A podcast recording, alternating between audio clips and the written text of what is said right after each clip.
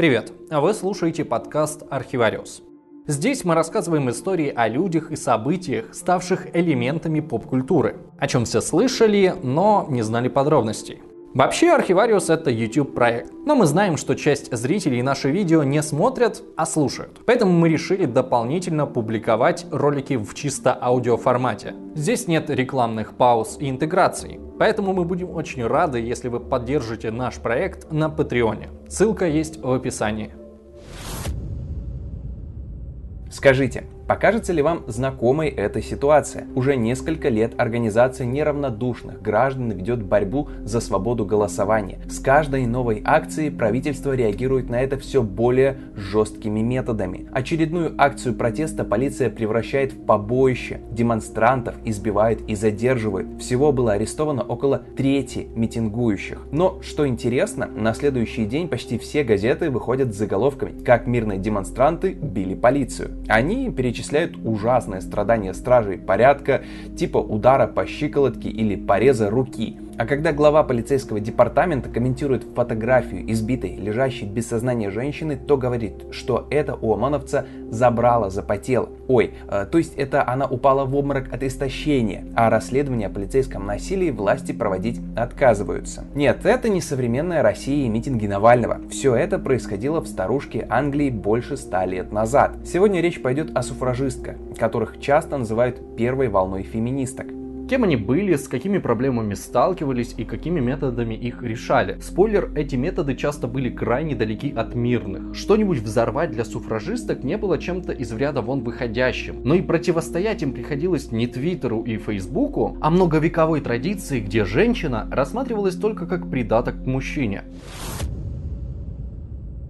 Итак, во второй половине 19 века движение за права женщин набирало обороты во всех европейских странах. И постепенно эта борьба приносила свои плоды. Например, женщины получили право иметь раздельное имущество с мужем, самостоятельно распоряжаться своими деньгами, подавать на развод, получать профессиональное образование и опеку над детьми. Да, представьте себе, когда-то это все было запрещено. Но отдельным вопросом в повестке дня стояло предоставление женщинам избирательных прав. Тут, конечно, речь пойдет о странах, где на тот момент вообще были выборы. В Англии женщины получили право голоса еще в 1869 году, но только не замужние и только на местных выборах. Считалось, что если у женщины есть муж, то ему как бы виднее, кого там избирать в местный совет. А про выборы в парламент тогда речи вообще не шло. Впервые участвовать в выборах на высшем уровне женщины получили право в 1893 году в Новой Зеландии, а через 10 лет в Австралии. Но почему не в самой Англии? Там подобный вопрос вопрос поднимался много раз, но его постоянно откладывали как несущественный. Именно в этой ситуации на политическую арену выходит некто Эмилин Панкхерст. К этому моменту она жила довольно активной жизнью. Ей было 45 лет, 30 из них она посвятила борьбе за женское избирательное право. Общественные дискуссии, акции и даже попытка вступить в лейбористскую партию. Там ей, кстати, отказали. Угадайте почему? Правильно, потому что она женщина. Короче, в конце концов она устала слушать бесконечные отмазы политиков и решила взяться взяться за дело. Так, в 1903 году появляется новое течение – Женский социально-политический союз. Поэтому девизом новой организации стал лозунг «Дела, а не слова». Именно упор на публичные акции вместо разговоров выделил Женский союз из числа других подобных объединений. Именно эти женщины сформировали тот образ суфражисток, который остался в истории. Эмилин рассудила, что для того, чтобы сдвинуть дело с мертвой точки, к нему нужно привлечь как можно больше внимания. А помогать ей на этом нелегком пути стали три дочери. У них у всех интересные судьбы, но начнем с самой старшей.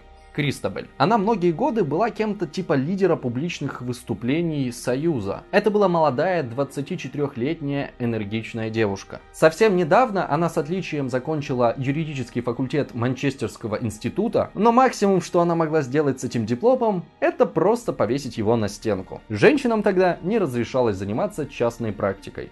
На первой же акции Кристобель пришла на собрание лидеров лейбористской партии и грубо прервала выступление Уинстона Черчилля возгласом «Хей, как там дела с правами женщин?». Для того времени это была просто неслыханная дерзость. И дело не только в том, что она была молодой девушкой, которой следовало бы молчать, когда серьезные дяди ведут разговор. Тогда политические дискуссии не были похожи на современные ток-шоу, где все стараются друг друга переорать. Выступающие говорили вежливо, по очереди и не перебивали, даже если были крайне не согласны друг с другом. А Кристобель мало того, что начала выкрикивать с места, так потом еще и вместе с подругами развернула плакат «Голоса для женщин». Этого уже никто терпеть не стал, и девушек арестовали и приговорили к штрафу. Но так как их целью было привлечь как можно больше внимания, то они отказались платить. Вместо этого они решили сесть в тюрьму. И да, это сработало. Новое движение быстро набрало популярность и к ним потекли новые участницы. Яркие скандальные акции привлекли множество женщин из состоятельного и образованного среднего класса. Но работал такой подход не на всех. Так как женский союз делал упор на получение избирательных прав с помощью действий, которые казались аморальными многим добропорядочным дамам, и при этом он не затрагивал вопросы равных зарплат и права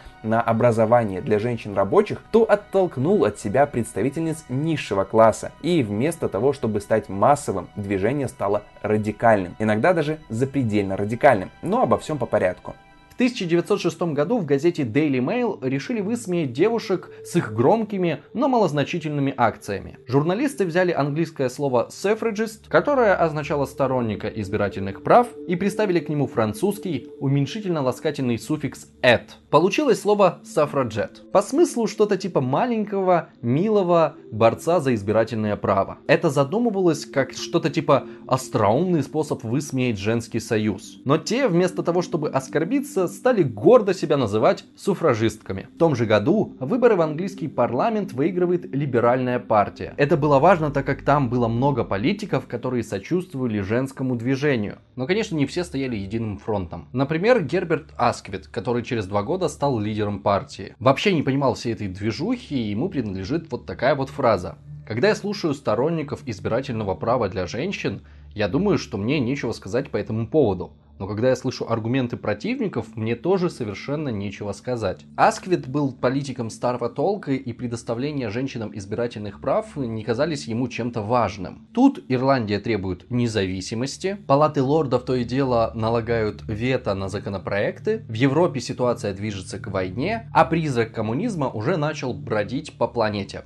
Короче, не до женщин. Более молодые политики типа Черчилля и Ллойда Джорджа, наоборот, активно топились за то, чтобы как можно быстрее дать женщинам право голосовать. Во-первых, это было бы честно и справедливо. Во-вторых, это могло бы существенно пополнить электоральную базу самих лейбористов. Ведь за кого будут голосовать женщины, как не за тех, кто дал им такую возможность. Но это был не такой простой путь. Сначала нужно было убедить сомневающихся однопартийцев, а потом провести закон через палату лордов. А там балом правили консерваторы, которых убедить было намного сложнее. Они видели шумные акции суфражисток и думали, что им категорически нельзя давать голосовать, иначе они будут поддерживать самые безумные законопроекты. Да и вообще лорды тогда отказывались поддерживать чуть ли не все инициативы палаты общин. В итоге получилась парадоксальная ситуация. С одной стороны, именно либералы во власти были главными сторонниками предоставления женщинам избирательных прав. С другой, те же либералы стали главной целью для атак суфражисток. Потому что, а что это вы говорите, что вы готовы дать права, но никак не можете принять нужный закон? Вы там партия власти или кто? А всякие там политические интриги и тонкости суфражисток не интересовали. Кстати, а чем они занимались занимались все это время, пока члены парламента заседали в пыльных кабинетах. В 1908 году в Лондоне состоялся крупнейший женский марш. Участницы съезжались со всей страны на специально организованных поездах. Организаторы просили каждую надеть белое платье. Многие столичные магазины были заполнены белой одеждой и атрибутикой суфражисток. Одних только шарфов было распродано более 10 тысяч. А всего в марше приняло участие 30 тысяч женщин. На тот момент это было самой массовой демонстрацией Великобритании Британии за всю историю. Но не забывали суфражистки и про свой любимый стиль – политические перформансы. Например, две девушки пришли на почту и отправили премьер-министру необычную посылку. Самих себя. Шокированный премьер от такого груза отказался, и курьер вернул девочек обратно. Для популяризации своих идей суфражистки даже выпустили несколько карточных и настольных игр. В одной из них игроку нужно было провести свою героиню в парламент мимо разных препятствий.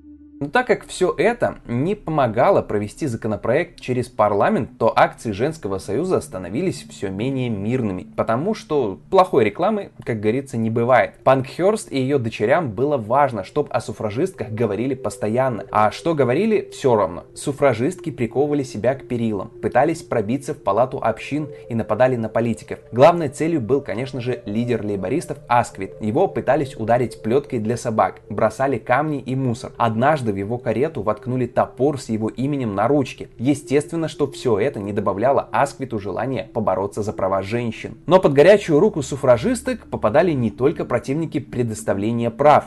Тот же Черчилль тоже как-то получил удар хлыстом по лицу. И это при том, что даже среди лейбористов он считался главным сторонником женского движения. В конце концов, суфражистки объявили своими врагами вообще всех, для кого предоставление избирательных прав не было основной задачей. Таким образом, врагами и представителями стали даже другие женские движения – Естественно, что в ответ на радикализм суфражисток полиция становилась менее терпимой. И речь идет далеко не только о разгонах митингов дубинками. Суфражистки своими наглыми выходками настолько выделялись из общепринятых норм поведения, что многие полицейские считали, что раз они так себя ведут, то значит и обращаться с ними можно не как с леди. Женщин хватали за грудь, рвали одежду, отпускали оскорбительные комментарии. А в разгонах митингов зачастую принимали участие даже случайные прохожие. В ответ на это Эмилин Панк Хёрд объявила так называемую кампанию по битью окон. С таким вот девизом. Поскольку мы должны попасть в тюрьму, чтобы получить право голоса,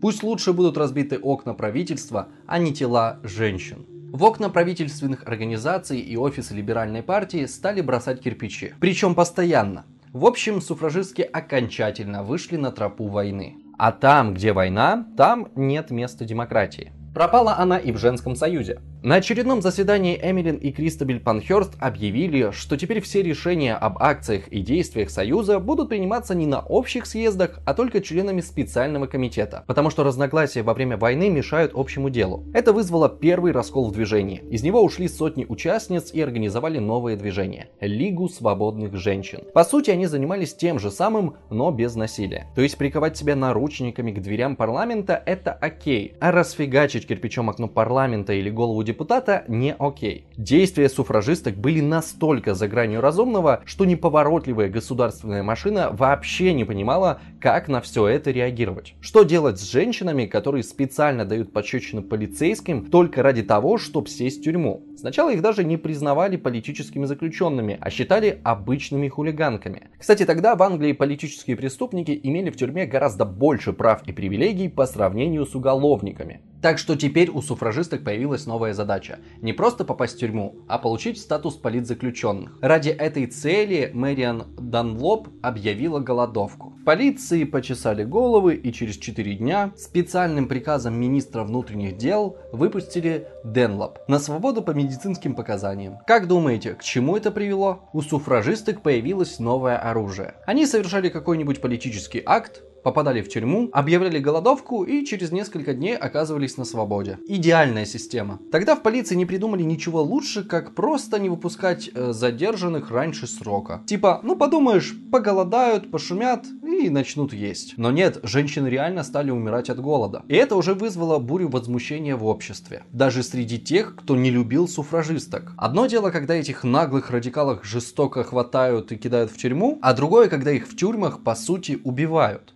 Короче, пытаясь найти хоть какой-то выход из ситуации, полиция с каждым разом закапывала себя все глубже. Так и сейчас, чтобы прекратить смерти, они придумали очередной гениальный выход. Начали использовать принудительное кормление, впервые в мировой истории. Технические приспособления для этого были. Иногда врачам приходилось использовать их, чтобы кормить в больницах пациентов, которые не могли питаться самостоятельно. А раз такие приспособления есть, то почему бы просто не зафиксировать суфражистку и не кормить ее насильно при помощи шланга. Но так как сначала никто не подумал, что вообще-то процессы добровольного и принудительного кормления немного отличаются, то эта процедура превратилась в орудие пыток. Многим женщинам повредили внутренние органы, некоторые скончались от осложнений, а в самом женском союзе голодающих начали превозносить как мучениц и выдавать медали за голодовку, что в итоге сделало голодовки еще более массовыми. Еще один скандальный случай произошел в тюрьме с Дэвисон. Она во время протеста против принудительной кормежки забаррикадировалась в камере, а тюремщики пожали плечами, просунули шланг через окно и наполнили комнату ледяной водой. Так что женщина замерзла и чуть не утонула, но не сдалась. Во время очередного срока Дэвисон сбросилась с 10-метровой лестницы, переломав себе все кости. Тоже, разумеется, в качестве протеста. Весь этот бардак никак не шел на пользу рейтингам либералов. Палата лордов все никак не хотела одобрять бюджет бюджет, и Асквиту пришлось назначить перевыборы. В рамках предвыборной кампании Асквит объявил, что в случае переизбрания внесет в парламент законопроект о примирении, который должен дать некоторым женщинам право голоса. Но было слишком поздно. Яркие акции, явная неспособность правительства справиться с ситуацией, действия полиции и тюремщиков внесли свой вклад в падение популярности либеральной партии. Она лишилась трети мест в палате общин и только с помощью националистов из Ирландии смогла сформировать правительство. Короче, за что боролись, на то и напоролись. Но на время обещание нового закона снизило боевую активность суфражисток. В течение следующих нескольких месяцев они устраивали только мирные митинги, акции и демонстрации. Асквит сдержал свое слово. Законопроект все-таки был внесен в парламент.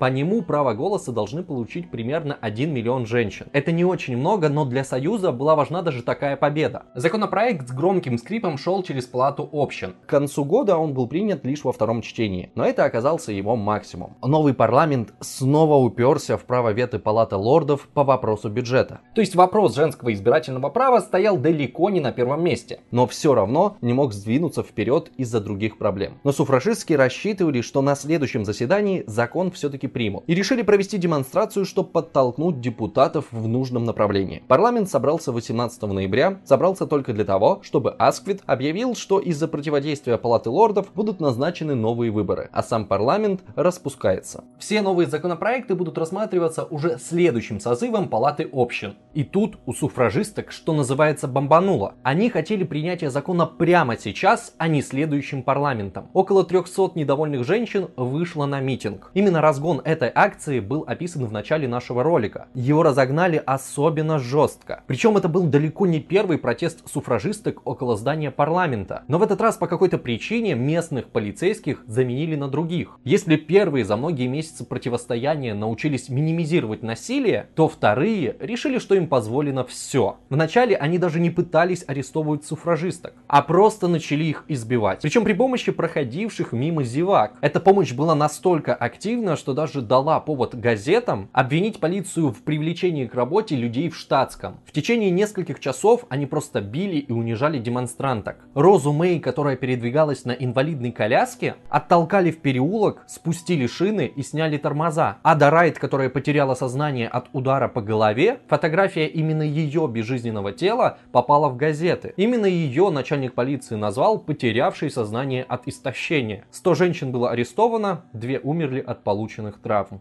На следующий день почти все газеты вышли со статьями, которые осуждали действия, нет, не полиции, а суфражисток. О полицейском насилии не было сказано практически ни слова. Зато много говорилось о страданиях самих стражей порядка, как они тяжело перенесли травмы в виде ушибов, синяков и порезов. И это в них еще бумажные стаканчики не кидали. Но, конечно, все это суфражисток не только не сломило, а наоборот, зарядило энергией на более отчаянную борьбу. Через 4 дня 200 женщин прошли маршем по улицам Лондона с протестами против жестокости полиции и с требованием немедленно принять закон об избирательном праве. По пути они разбили окна в Министерстве внутренних дел и в машине премьер-министра. Это вызвало новое столкновение с полицией и новые аресты. Правда, вскоре главный защитник прав женщин в парламенте Уинстон Черчилль приказал отпустить задержанных на обеих демонстрациях, но при этом он же отказывался проводить общественное расследование действий полицейских. Скорее всего, перед выборами Черчилль просто старался минимизировать репутационные риски для партии.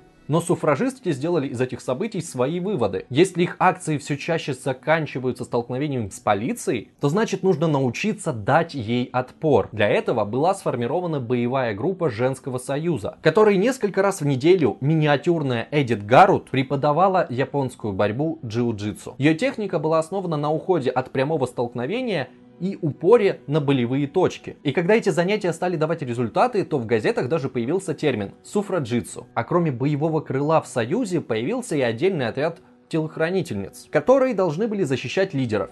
Эмилин и Кристобель. 1911 год стал временем затишья. Новый парламент обсуждал новый закон. Так что Союз на некоторое время решил воздержаться от агрессивных действий. Но когда документ в очередной раз положили на полку, суфражистки пошли в атаку с новой силой. Летом следующего года было проведено сразу 5 акций. Сначала суфражистки атаковали дом трех министров, потом заложили бомбу в кабинете министра внутренних дел и, наконец, в Дублине подожгли здание Королевского Мариинского театра. Во время званого ужина все того же многострадального лидера либералов Асквита. Причем это было уже второе покушение за день. За несколько часов до этого активистка Мэри Ли швырнула в него топор, который только чудом никого не убил. Но все равно порезал ухо одного из ирландских депутатов, который находился рядом и вообще был не при делах. В следующем году суфражистки придумали новое развлечение – взрывать и поджигать почтовые ящики. В них кидали спички, поливали керосином или даже клали конверты с легко воспламеняющимися веществами, чтобы они загорались прямо в отделении. Потом в газеты в очередной раз попала уже знакомая нам Эмили Дэвисон. Это та самая, которую заливали ледяной водой в тюрьме. А теперь она напала с кнутом на совершенно постороннего мужчину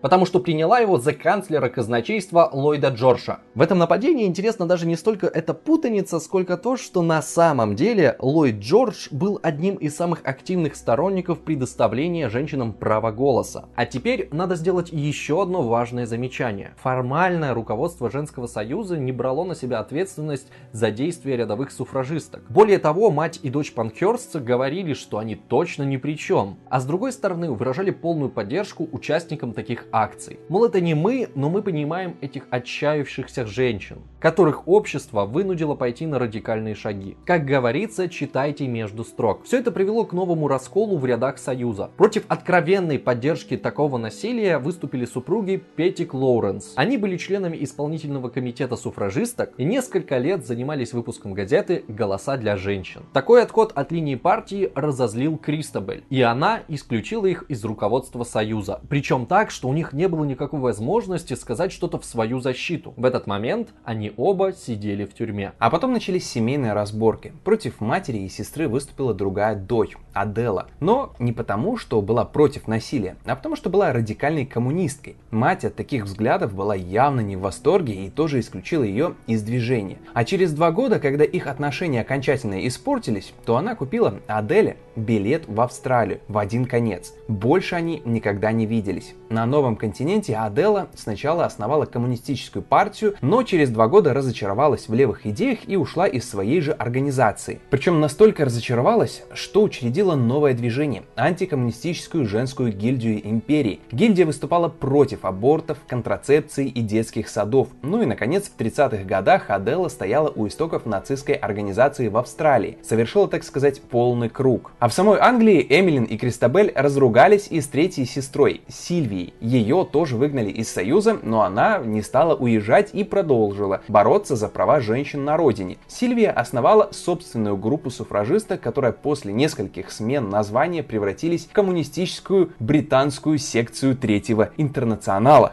Но на самом деле тут особо нечему удивляться. Суфражистки были крайне радикальным движением, а любые радикалы э, в методах похожи друг на друга. И неважно, фашисты при этом или коммунист. Различий между ними было не так много. По сути, только одно. Радикально левые выступали с позиции интернационализма и классовой борьбы, а нацисты главное считали борьбу расовую. Так что многие известные суфражистки в конце концов стали участницами либо коммунистических движений, либо Британского союза фашистов. Специальная ремарка для тех, кто уже бросился писать гневные комментарии. Я говорил не про всех коммунистов, а про радикальных. Это относится только к тем, кто жаждет устроить кровавую революцию и поставить буржуев и прочих несогласных к стенке. Впрочем, может это и про вас. Кто же вас знает? Но это мы что-то отвлеклись. Давайте вернемся к теме. Итак, женский союз лишился сразу четырех лидеров и остался без газеты. Но это его не остановило. Очень скоро Эмилин и Кристобель начали печатать новое издание с простым названием «Суфражистка». В каждом номере там печатали информацию о новых атаках на правительство. То есть официально мать и дочь продолжали отрицать свою причастность, но статьи в газете говорили сами за себя. Свежие выпуски суфражистки стали своеобразной визитной карточкой. Их оставляли на месте поджогов и взрывов. К концу 2012 года 240 женщин попадут в тюрьму за участие в нападениях. Но если вы думаете, что движение дошло до своего пика, то подождите. Апогеем станет следующий, 1913 год, перед самым началом Первой мировой, когда английский парламент в очередной раз отклонит законопроект об избирательном праве для женщин, после этого Эмилин Панкерст перестала себя сдерживать и официально объявила о начале партизанской войны. Суфражистки начали посылать письма с бомбами различным влиятельным политикам. Правда, большая часть из них них либо не срабатывало, либо взрывалось еще на почте. Но я бы на месте Асквита перестал вскрывать конверты лично. Неоднократно сжигались дома политиков и депутатов. Любимым принципом Союза стал «чем больше дом, тем ярче пожар». А вскоре суфражистки перешли от персональных акций к массовым. Особенно женщины не взлюбили спорт. Сначала они попытались поджечь стадион Кристал Пэлас перед финалом Кубка Англии по футболу, но безуспешно. Но зато во второй раз акция удалась на славу. Суфражистки сожгли трибуны на стадионе лондонского Арсенала, а потом спалили еще два стадиона. Но от них страдали не только развлечения для простых работяг, но и спорт для богатых – гольф. До главной английской лужайки Уимблдона суфражисткам добраться не удалось, зато остальные поля они заливали керосином так, что мое почтение. Причем иногда не просто сжигали всю траву, а оставляли на ней надписи типа «Голоса для женщин». Стоит отметить, что хотя большинство суфражисток старались проводить акции, пытаясь избежать жертв, это касалось далеко не всех. Активистки минировали железные дороги, перерезали телеграфные провода, бомбы с поражающими элементами закладывались на вокзалах, в метро и даже церквях. Точное число пострадавших от этих взрывов неизвестно, но, к счастью, их было сравнительно немного. Во-первых, из-за того, что женщинам часто не хватало технических навыков для создания надежной бомбы, а во-вторых, много взрывов удавалось предотвратить специальному отделу полиции, который был создан для борьбы с радикальными акциями. Причем такая группа была создана всего второй раз за историю английской английской полиции. Впервые поводом для появления группы стали ирландские борцы за независимость, которые тоже были далеко не ангелы. Тем интереснее, что даже коммунистические и нацистские подпольщики не удостаивались такого полицейского внимания. Только жестокие революционеры-ирландцы и женщины.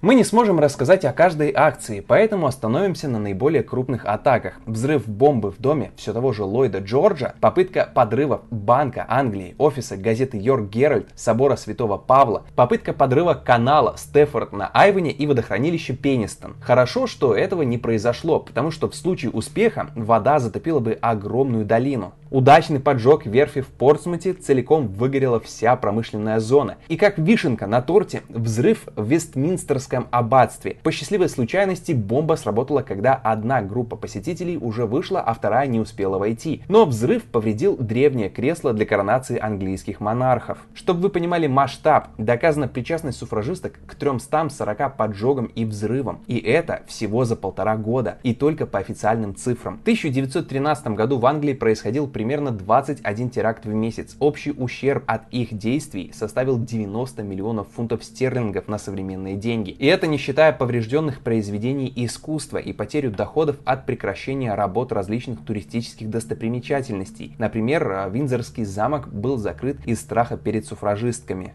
Кстати, о произведениях искусства. Активистка Мэри Ричардсон пришла в музей и напала с кухонным ножом на картину Веласкеса «Венера с зеркалом». Свой поступок она объяснила местью правительству за очередной арест Эмилин Панкерст. Я пыталась уничтожить изображение самой красивой женщины в истории мифов в знак протеста против правительства за уничтожение госпожи Панкерст, самой красивой женщины современной истории. Но иногда такие перформансы заканчивались печально и для самих суфражисток. Еще помните Эмили Дэвисон? Это та, которую обливали холодной водой, которая падала с лестницы и била кнутом случайного мужика. Так вот, на этот раз она решила прямо во время скачек прикрепить флаг суфражисток к седлу королевской лошади. А теперь представьте, что было бы, если бы она решила провернуть такой фокус на гонке Формулы 1. Результат примерно тот же. Эмили выскочила на трассу и от мощного удара лошадиной грудью отлетела на несколько метров. Подняться она уже не смогла. Жакей чудом отделался только сотрясением мозга, а вот коня пришлось усыпить. Кстати, эта неудачная акция суфражисток оказалась одной из немногих,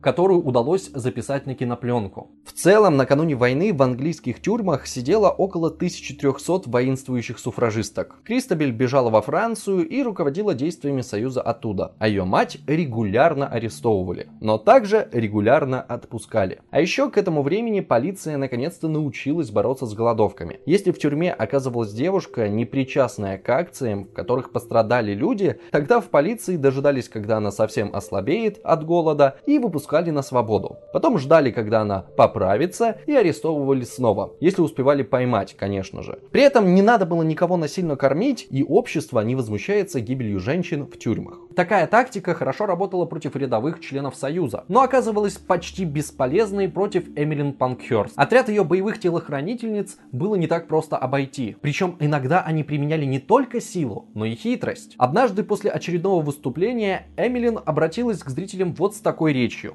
Сегодня я прибыла в Лондон, несмотря на армию полиции. Я здесь сегодня вечером, и ни один мужчина не собирается меня защищать, потому что это женская борьба, и мы защитим себя сами.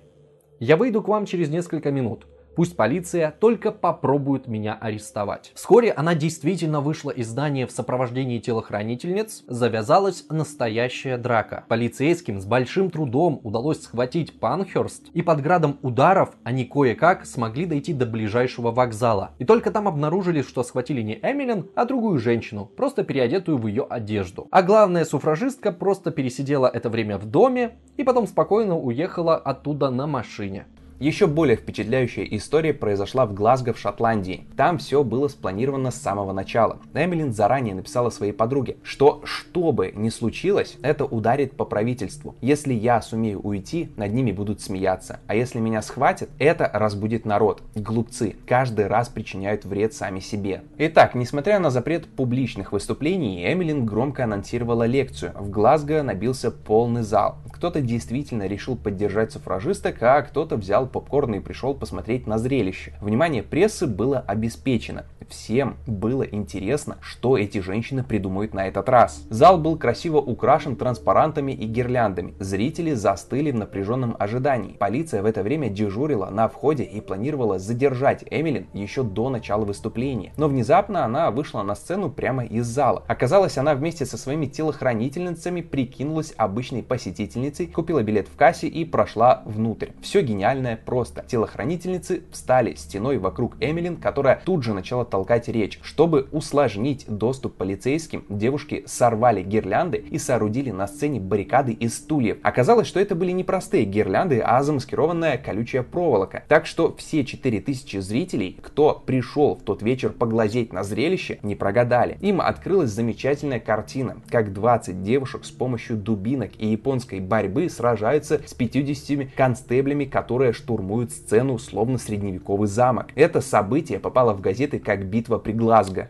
Но это был, можно сказать, последний триумф суфражисток. Летом 1914 года акции резко прекратились. И вовсе не потому, что они добились своего. Началась Первая мировая война. Эмилин и Кристобель решили, что не могут остаться в стороне. Они были женщинами. Ну а еще они были англичанками. Поэтому неожиданно для всех суфражистки и правительство оказались на одной стороне. Всех задержанных отпустили из тюрем, Кристобель вернулась в Англию. А те самые активистки, которые еще недавно взрывали дома, начали ездить по стране и агитировать граждан вступать в армию. Перемирие продолжалось в течение всей войны, а сразу после нее в Великобритании наконец-то провели реформу системы выборов. Право голосовать получили все мужчины старше 21 года, все женщины старше 30 и которые соответствовали минимальному имущественному цензу, то есть примерно 40% от общего числа. А еще через 10 лет новая реформа окончательно уравняет мужчин и женщин в избирательных правах. Можно сказать, что суфражистки наконец-то добились своего, но на этом их успехи закончились. Женский союз превратился в женскую партию, Кристабель Панхерст выставила свою кандидатуру на выборах в парламент,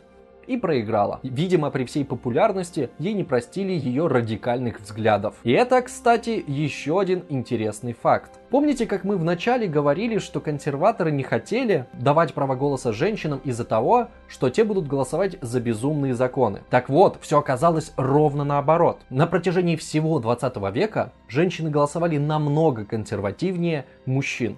Почему так получилось? Ну, даже сейчас общество все еще остается весьма патриархальным. Как бы кто ни относился к этому слову, чего уж говорить про начало прошлого века. Тогда любая свободная и независимая женщина вызывала страшное удивление. Причем не только у мужчин, но и у других женщин. Женщины не имели доступа к образованию, возможности зарабатывать и развиваться, а потому просто не могли подхватить новое течение. Справедливости ради суфражистки и не ставили своей задачей преодолеть патриархальность. Более того, им даже в голову не приходила мысль его преодолевать. Они просто хотели равных прав э, в этом абсолютно мужском мире. Лишь в 60-х годах пришла вторая волна феминизма, которая начала ставить перед собой цели изменить фактическое неравенство, а не только юридическое. Получить равные возможности работать, строить карьеру, распоряжаться своим телом и прочее. Суфражистки в свое время о таком и не думали. Они и сами, несмотря на весь свой радикализм, были довольно консервативны. Например, бессменная глава женского союза Эмилин Пакхерст в конце концов вступила в консервативную партию, а ее дочь Кристабель э, стала видным членом христианского движения. В 50-х годах она была частым гостем на телевидении в США, где имела странную репутацию. Бывшая революционерка, праведная евангелийская христианка и настоящая английская леди. А что если попробовать оценить всю деятельность суфражисток? Помогла ли она женщинам приблизить получение избирательных прав? Тут все еще нет единого мнения. Одни говорят, что яркие и скандальные акции приковали внимание к проблеме и сделали ее важной частью политической повестки, а другие, что агрессивные выходки суфражисток наоборот отодвинули принятие этого закона. В тот момент идея дать женщинам права была популярна и без суфражисток. Они только мешали, потому что не давали правительству проголосовать как надо. И чтобы это выглядело не так, будто они прогнулись. Первые говорят, что постоянное отталкивание реформ привело к радикализации движения, что действия полиции вызывали адекватный ответ, а суфражистки в большинстве своем пытались устраивать акции так, чтобы никто не пострадал. Да и вообще, закон-то был принят, а значит, они победили. Вторые отвечают, что добиваться своих целей террором недопустимо, независимо от того, сколько людей пострадали в результате акций, и что суфражисток спасла Первая мировая война, которая существенно улучшила их имидж в глазах общества. Да и вообще, были же другие женские движения, которые старались добиться тех же целей, но категорически отвергали насилие. Где находится истина, об этом мы предлагаем вам подумать самостоятельно. Спасибо тем, кто поддерживает Архивариус на Патреоне. Каждый из вас может внести свою лепту в развитие канала и стать нашим патроном. Ссылки есть в описании. Отдельное спасибо Анне Макуниной, Наташе Шадриной, Николаю Грищенко, Андрею Цыброву, Антону Паснову и Юлии Петрухиной. Не забывайте подписываться на канал, ставить лайки, писать комментарии. Также подписывайтесь на Инстаграм. Всем спасибо, всем пока.